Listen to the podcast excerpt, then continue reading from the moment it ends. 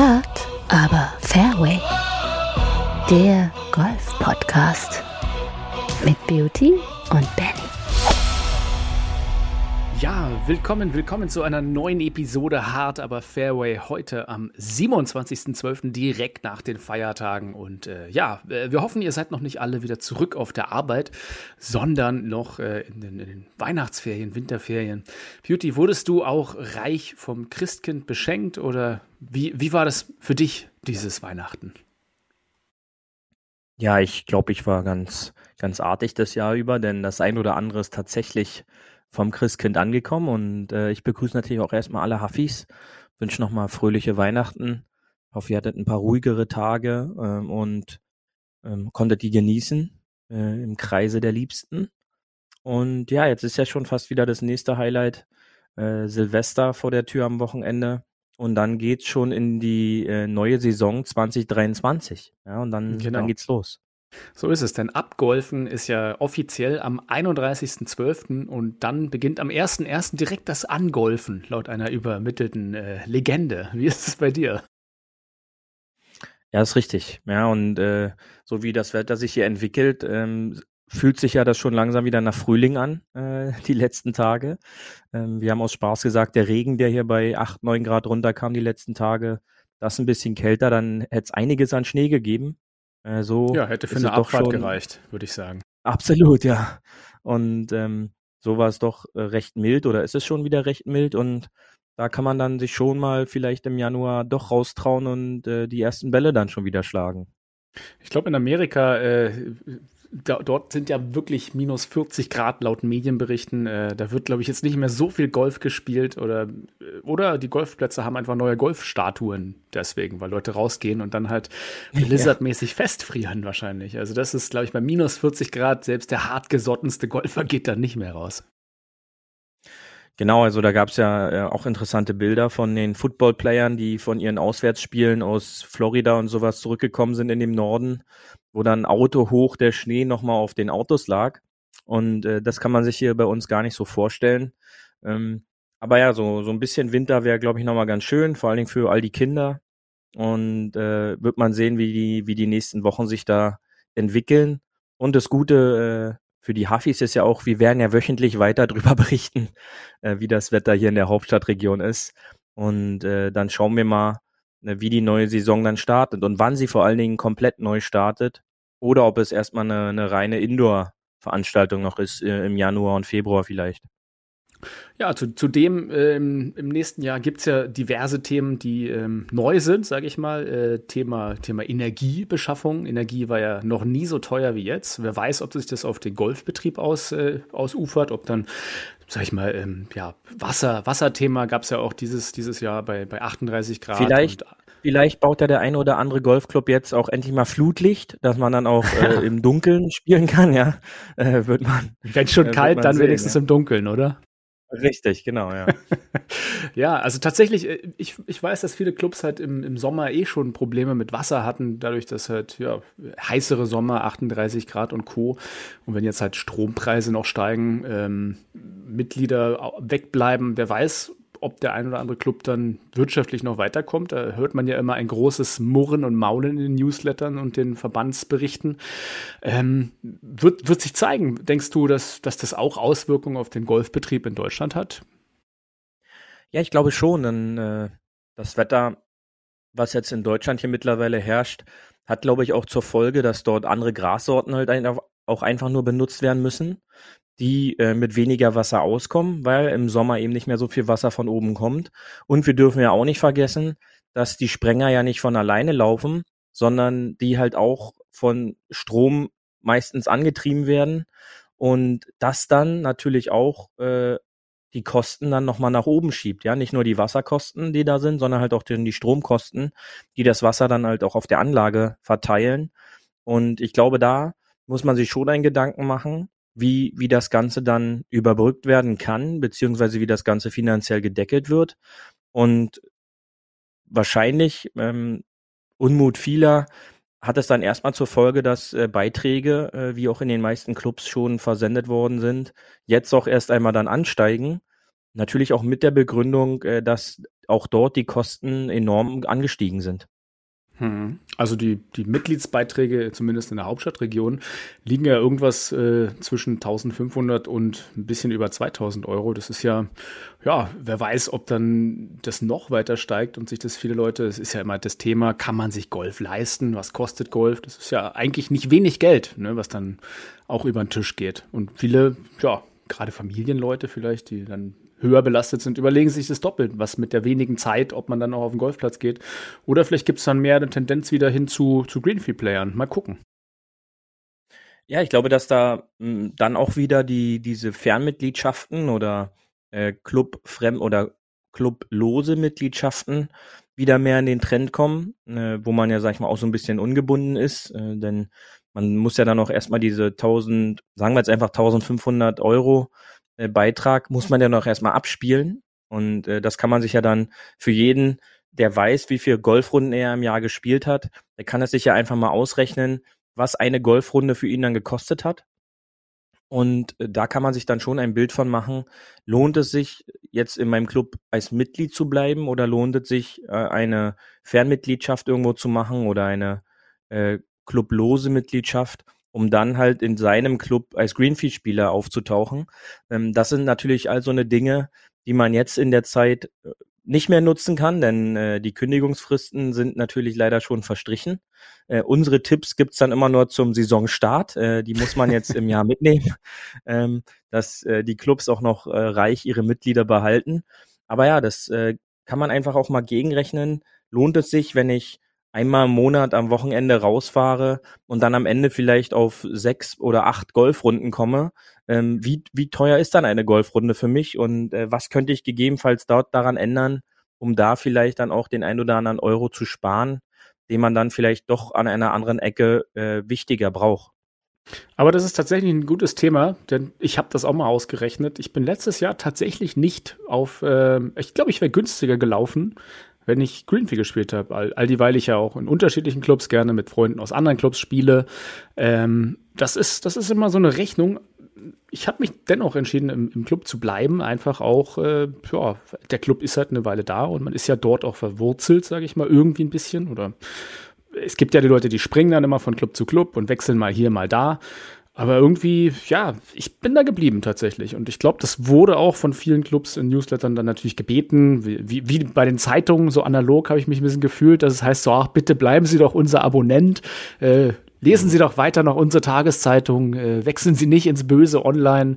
Äh, das ist so ein bisschen wie, wie der Versuch, glaube ich, von Buchhandlungen lokal die Leute zu halten. Einfach mit ein bisschen so, hey, wir sind doch lokal hier, bleibt bei uns. Und da muss natürlich jeder selber entscheiden, ob er die Verbundenheit hat und sagt, äh, ich gebe lieber das Geld lokal aus und bleib hier und unterstütze das Ganze, selbst wenn ich da nicht auf meine in Anführungsstrichen Kosten komme.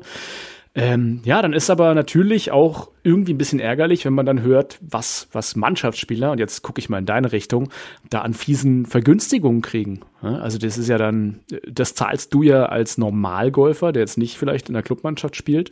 Ähm, der zahlt ja dann im Endeffekt den vollen Betrag, kriegt nix extra und äh, unterstützt, sage ich mal, Mannschaftsspieler und Co., die dann sagen, auch dann gehe ich hier hin und spiele für wenig. Ist das eigentlich unsolidarisch oder wie ist da dein Approach? Ja, das ist, das sind halt Modelle, die jetzt von Club zu Club unterschiedlich sind. Also sicherlich, es gibt dann halt Clubs, die, die fördern ihre, ihre besten Spieler. Und dann gibt's Club, die sagen dann, wir sind jetzt nicht so sportlich ausgerichtet, wir sind eher auf die, auf die, ja, entspannten mit 20er, äh, haben wir uns da spezialisiert vom Handicap her, die dann eben voll zahlen, aber dann auch nicht so eine Clubmannschaft dort fördern. Und, und das ist, glaube ich, äh, Philosophie äh, zu Philosophie unterschiedlich.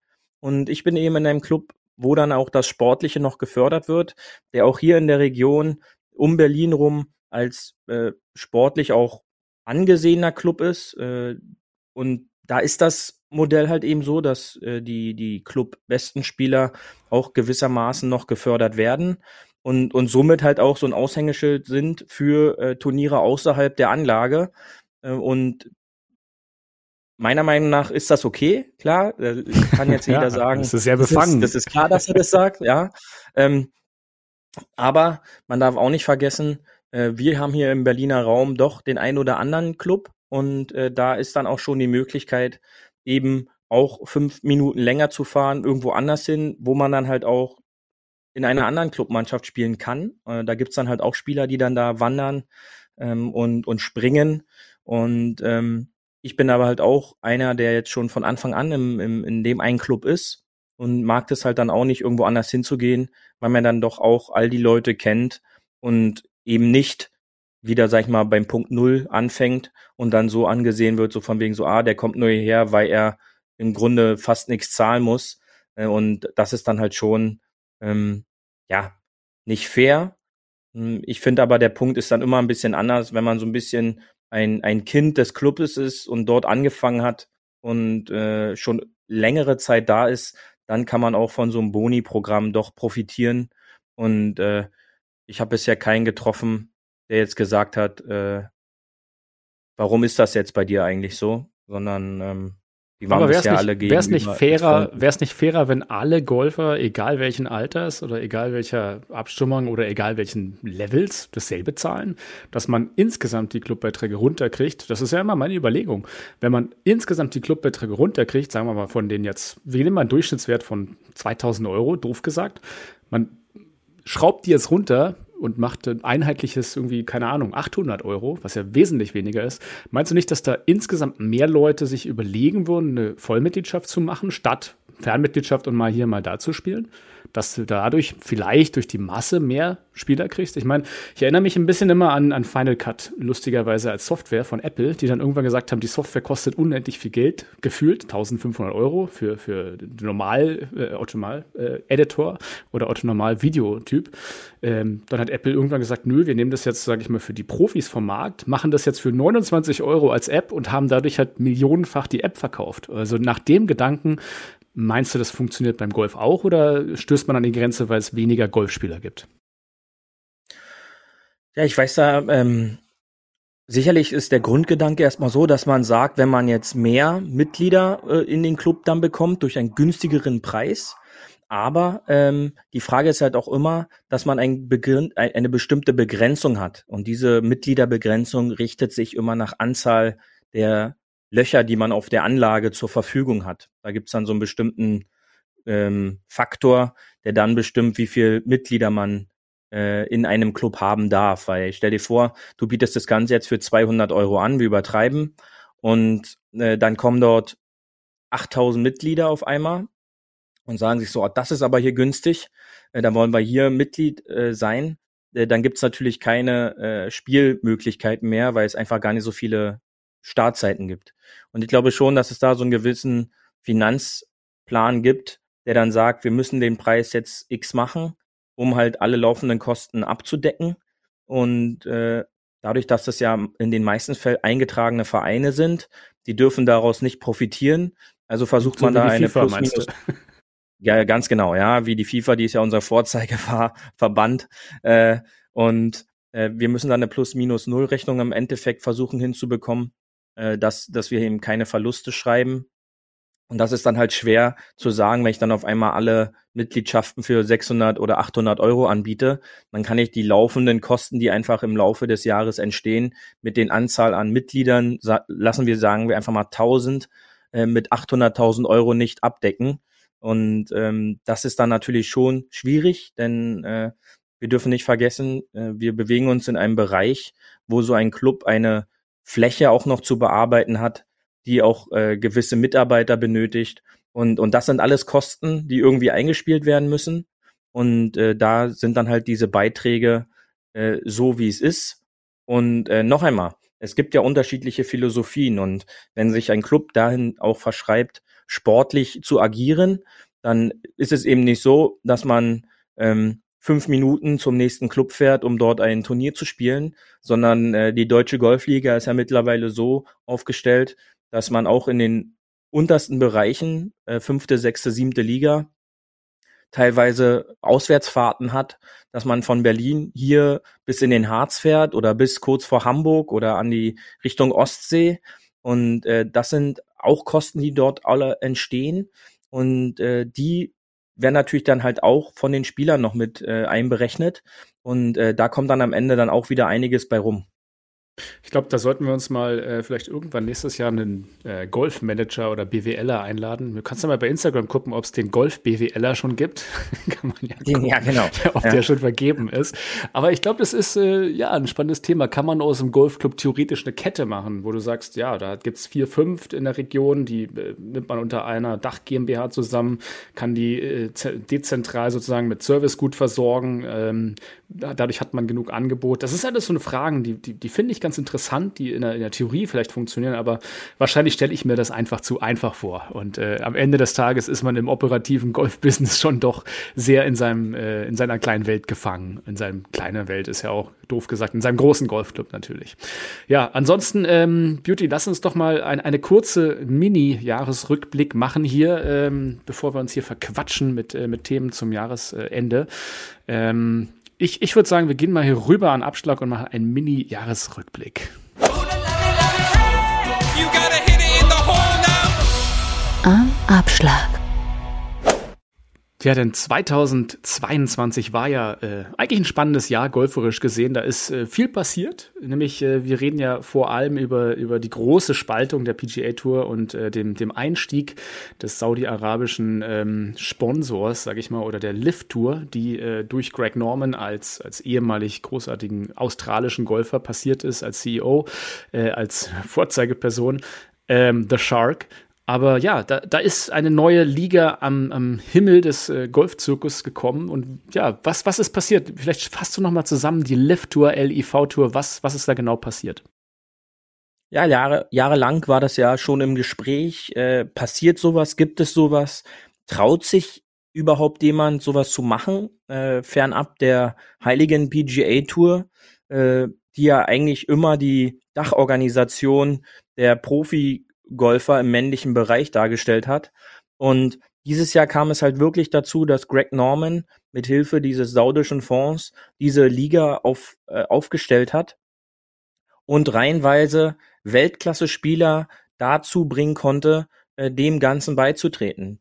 Und spannend ist, dass ähm, im Grunde dieses ganze Domino-Spiel mit Dustin Johnson erst wirklich ins Rollen gekommen ist. Also äh, mhm. Dustin Johnson war derjenige, der als damalige, ich glaube so Nummer zwei der Welt, ähm, sich dazu entschieden hat, äh, zu sagen, okay, äh, die extra Dollar, die ich hier geboten bekomme, äh, die nehme ich so an. Ähm, ich akzeptiere die ganze Sache äh, und stelle mich dem, dem Lift-Tour-Business und äh, war quasi der, der Frontrunner zusammen mit Phil Mickelson, äh, der auch kontrovers so ein bisschen zum Jahresbeginn dort daherkam.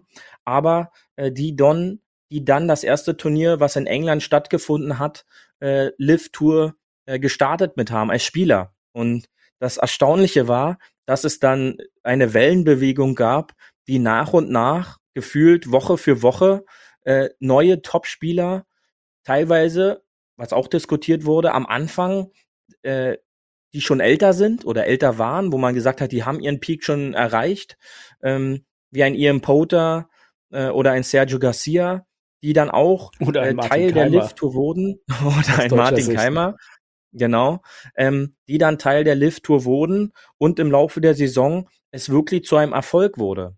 Ja, äh, es gab Berichte von Spielern, von Caddies, die behauptet haben, nie war so ein Golfwochenende so entspannt und äh, wurde sich so um, um wirklich um die Marke Spieler, um die es sich dann dort anscheinend auch drum geht, äh, gekümmert, was bei der PGA Tour eben nicht der Fall gewesen sein soll, äh, wo die Marke PGA über allen stand, äh, die Gelder halt quasi auch angeblich von den Spielern ferngehalten haben, die im Laufe der Saison auf einmal auch verfügbar wurden. Ja, denn die Folge war durch Lift Tour auch ein extremer Anstieg der Preisgelder. Jetzt nicht nur auf der Lift Tour, die haben von vornherein gesagt, für einen Sieg bekommt man vier Millionen und äh, alles andere sind dann halt Boni-Zahlungen noch äh, in Form von Team-Challenges und so.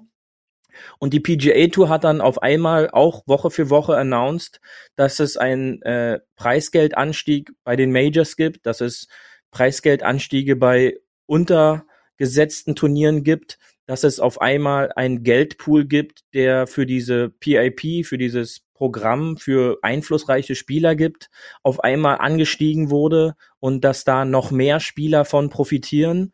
Und ja, und bei äh, Social Media, da ist bei Social Media auch viel passiert. Das heißt, die Berichterstattung hat die PGA auch ausgeweitet. Die waren ja vorher viel restriktiver über ihre Standard-Channels, aber dadurch, dass halt ein neuer Player in Town ist, mussten die sich auch bewegen und haben einfach da ihren Fokus ein bisschen versetzt. Und das ist ja immer, kann man sagen, das Positive, wenn was Neues passiert, was es vorher nicht gab, ist der Alteingesessene auch unter Zugzwang. Ganz genau, ja. Und ähm, auf einmal konnte man sehen, so ein bisschen behind the scenes.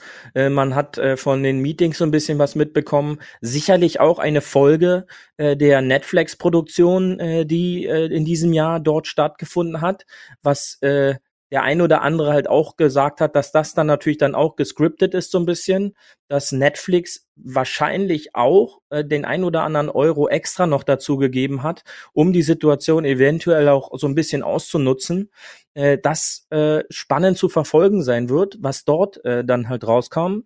Es heißt ja, dass es auf diese Art und Weise wie Drive to Survive von der Formel 1, was es jetzt seit drei Jahren gibt, ähm, stattfinden soll.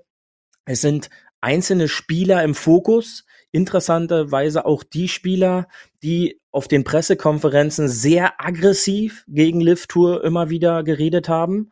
Ja, das, und, wird, das ähm, wird auf jeden Fall so ein, so ein fieser Monster-Mash. Also klar, ey. Also wenn ich Netflix wäre, würde ich natürlich auch was nehmen, wo du, wo du die höchste Spannung hast und wo das größte Battle ist. Das sieht man jetzt ja natürlich auch an dieser Harry und Meghan-Serie, dass Dinge, die polarisieren, ja gut laufen. Also warum dann nicht absolut, die Leute absolut. nehmen, die dann einfach da schön gegengehen und schon hast du ein interessantes Skript. Und ich glaube schon, dass äh, da vielleicht das ein oder andere halt auch so wie so ein bisschen vorgeschrieben wurde. Ja, ja. Ähm, denn man, man, wie gesagt, wenn man nicht selber dabei ist, sollte man manche Dinge halt eben nicht so glauben, wie sie dort einem äh, vorgespielt werden. Und äh, glaube keinem Format, Thema, dass du dich selbst gescriptet hast. ganz genau, ja, ganz genau. Und ähm, das spannendste Thema war ja jetzt auch in den vergangenen Wochen, ähm, was passiert im neuen Jahr? Und ähm, Cameron Smith und Dustin Johnson, Bryson DeChambeau, alles Namen, die auf der Lift Tour spielen, waren sich sicher, na gut, wir werden nächstes Jahr Majors spielen, denn das sind alles Major Champions, die die Spielberechtigung dort haben. Und ähm, letzte Woche äh, war es ja dann auch soweit. Ähm, Augusta als erst stattfindende Major, übrigens in knapp 90 Tagen, äh, ist dann das erste Major des Jahres schon in Augusta. Ähm, hat gesagt, dass es völlig okay ist, dass die Lift-Tour-Spieler, die für Augusta qualifiziert sind, ähm, auch spielberechtigt sind. Und das ist ja, ein Logo, das war ja, glaube ich, ja, was die, was auch die Open halt irgendwie so ein bisschen bewegbereitend gebracht hat, weil die haben ja als erstes gesagt, hey, klar dürfen die Leute, die sich qualifiziert sind, mitspielen und das ist eine Tendenz, glaube ich, die wir auch übers Jahr hinweg gesehen haben. Mal sehen, was die Majors machen, weil das war ja immer das Argument Nummer eins. Äh, eigentlich ist es ja für einen Spieler, diese vier Majors mitzuspielen, das ist das, wo sie alle hin wollen. Und wenn es am Ende egal ist, auf welcher Tour du spielst, dass du halt diese Majors spielen kannst und dich halt maximal profilieren kannst, ich glaube, dann äh, ist, ist, ja, dann ist die PGA noch mehr am Schwimmen. Ja, weil die Folge ist dann halt, dass die anderen großen Turniere sich oftmals an Augusta, die einfach mal dieses Einstellungsmerkmal haben, dass sie eigenständig sind von allen anderen, einfach aus der Tradition, aus der Größe, aus der Macht, die Augusta äh, dort Geld. auszustrahlen hat und hat, auch das Geld, dass sie sich dann dort daran orientieren. Und äh, das wird zur Folge haben, dass wir sicherlich auch Spieler beim, beim Players sehen werden, ähm, dass wir, dass wir Spieler bei den, bei den Majors sowieso dann sehen werden. Und demnach äh, wird es dann interessant. Und ähm, ich muss mich von gerade nochmal revidieren. Augusta findet nächstes Jahr vom 6. bis 9. April statt. Das heißt, wir sind jetzt knapp noch 100, äh, 100 110 Tage weg. Ja, äh, die Woche ich, startet ich hab, wahrscheinlich dann. Ich habe gerade schon die Korken hier knallen lassen mit dem 90er Countdown. Also es sind noch ein paar mehr Tage, aber ich glaube, Juti, was total ja. äh, interessant sein wird und da muss man auch mal gucken, ob jetzt die Lift Tour auch eine Art Major ausholen wird oder ausheben wird, wo eventuell sogar äh, Spieler aus anderen Ligen dabei sein können, wo es einfach auch um Prestige und Geld und irgendwas geht, dass man da sagt, hey, äh, vielleicht gibt's bald doch das fünfte Masters oder das sechste nach dem inoffiziellen fünften The Players. Aber ähm, vielleicht gibt es ja auch ein eigenes Masters von der Lift Tour, bei dem PGA-Spieler ganz normal mitspielen. Wer weiß, ob das erweitert wird. Ja, wird man sehen. Und ähm, ich glaube, das äh, ist eines der Themen, auch ähm, dass äh, die Lift-Tour äh, neue Spielorte announced hat, da der PGA Tour zwei äh, lukrative Spielorte halt auch so ein bisschen weggeschnappt hat. Ich glaube auch, dass ähm, die PGA Tour dann einen Bogen um diese Plätze macht, um diese Anlagen macht. Und nächstes Jahr äh, könnte auch äh, ein neues Jahr werden äh, in vielleicht auch einer Zusammenarbeit. Äh, das, das wird man sehen, denn äh, man hört ja auch immer öfter, auch Martin Keimer hat da oft drüber gesprochen, ähm, die sollten sich einfach mal an einen Tisch setzen, äh, dort wie normale Menschen miteinander reden und das nicht immer nur über die ähm, übers Internet, über Social Media, über Pressekonferenzen, denn das ist ja dann doch schon eher so dieser Kindergeburtstag. Ähm, aber da muss, glaube ich, der ein oder andere auch so ein bisschen zurück, äh, ja, einen Schritt zurück machen und nicht zu aggressiv nach vorne arbeiten. Ja, auch gerade die PGA. Äh, dann wird also, man sehen. Das ist ja auch, da heißt es auch, solange der, der Norman noch da ist, das verbranntes Land, da wird man nicht miteinander reden. Äh, mal gucken, was da passiert. Es ist ja alles hoch, hoch und höchst politisch. Ähm, genau. Ja, Beauty, ich, würde sagen, wir bleiben dran, was da weiter passiert. Wir freuen uns auf ein neues Jahr. Wir machen heute eine kurze Folge, liebe Hafis, denn wir sind ja offiziell noch hier äh, am 26.12. in der Aufnahme, äh, mitten im Weihnachtstrubel. Und von daher wollten wir uns äh, zumindest natürlich verlässlich bei euch melden. Euer Dienstags-Podcast ist natürlich am Start. Ganz genau. Ähm, wir hoffen, dass ihr alle nicht so viel arbeiten müsst, denn äh, es ist ja eigentlich Weihnachtsferien, dass, dass ihr trotzdem die Tage genießen könnt. Im Indoor vielleicht ein bisschen üben könnt oder mit euren Lieben noch äh, zu Silvester ähm, ja, feiern könnt, ist ja bald. Und natürlich ist ja äh, der erste erste ein Montag. Also wie es so schon heißt, Freitag schon auf Montag freuen. Ähm, Beauty, ich würde sagen, wir können auch irgendwie den, den, das letzte Wort der Sendung machen. Wir sparen uns dieses Jahr Hole 19, denn ich genau. bin vollgefressen. Du, du siehst hier mit großem Bauch vor mir. Ähm, ich glaube, da, da passt kein Gebäck mehr rein. Und äh, obwohl das heißt ja, ein Bier geht immer. Äh, lassen wir das Getränk mal heute weg und prosten euch hier virtuell nur zu, liebe Hafis. Ähm, war schön, das Jahr mit euch zu machen. Vielleicht machen wir Anfang des Jahres noch mal ein, ein Serien-Highlight, was wir sozusagen letztes Jahr alles für Themen noch mal in den einzelnen Serien hatten. Das haben wir letztes Jahr gemacht. Ich glaube, das kam ganz gut an. Genau. Aber dann im neuen Jahr tatsächlich und äh, zu Neujahr. Von daher, das war die letzte Folge des Jahres 2022. Äh, Hard aber Fairway im zweiten Jahr. Wir gehen in unser drittes Jahr. Wird auf jeden Fall wieder spannend. Äh, der, unser Geburtstag steht ja quasi davor. Wir freuen uns natürlich wie immer über, über Zusendungen von selbstgebackenen Torten oder Logobällen. Äh, also lasst euch was einfallen. Beauty, du darfst in 2022 hast du die Ehre der letzten Worte 2022 in unserem Podcast. Rutsch gut rein ins neue Jahr, äh, bewegt den Schläger ab und an, denn sonst kommt ihr da so ein bisschen aus dem Rhythmus und äh, das Weihnachtsessen muss ja auch bewegt werden. Äh, ein Dank geht natürlich raus an unsere Partner golf1.de, an Metzger Boote, die uns hoffentlich auch im neuen Jahr weiter so tatkräftig unterstützen. Und äh, in diesem Sinne, wisst ihr ja, wir hören uns im nächsten Jahr wieder. Und bis dahin wünsche ich euch alles Gute. Denkt dran, schön auf dem Fairway bleiben und äh, bis dahin. Tschüssi. Das war hart, aber Fairway. Wir hören uns nächste Woche. Bis dahin, ein gutes Spiel und immer schön auf dem Fairway bleiben.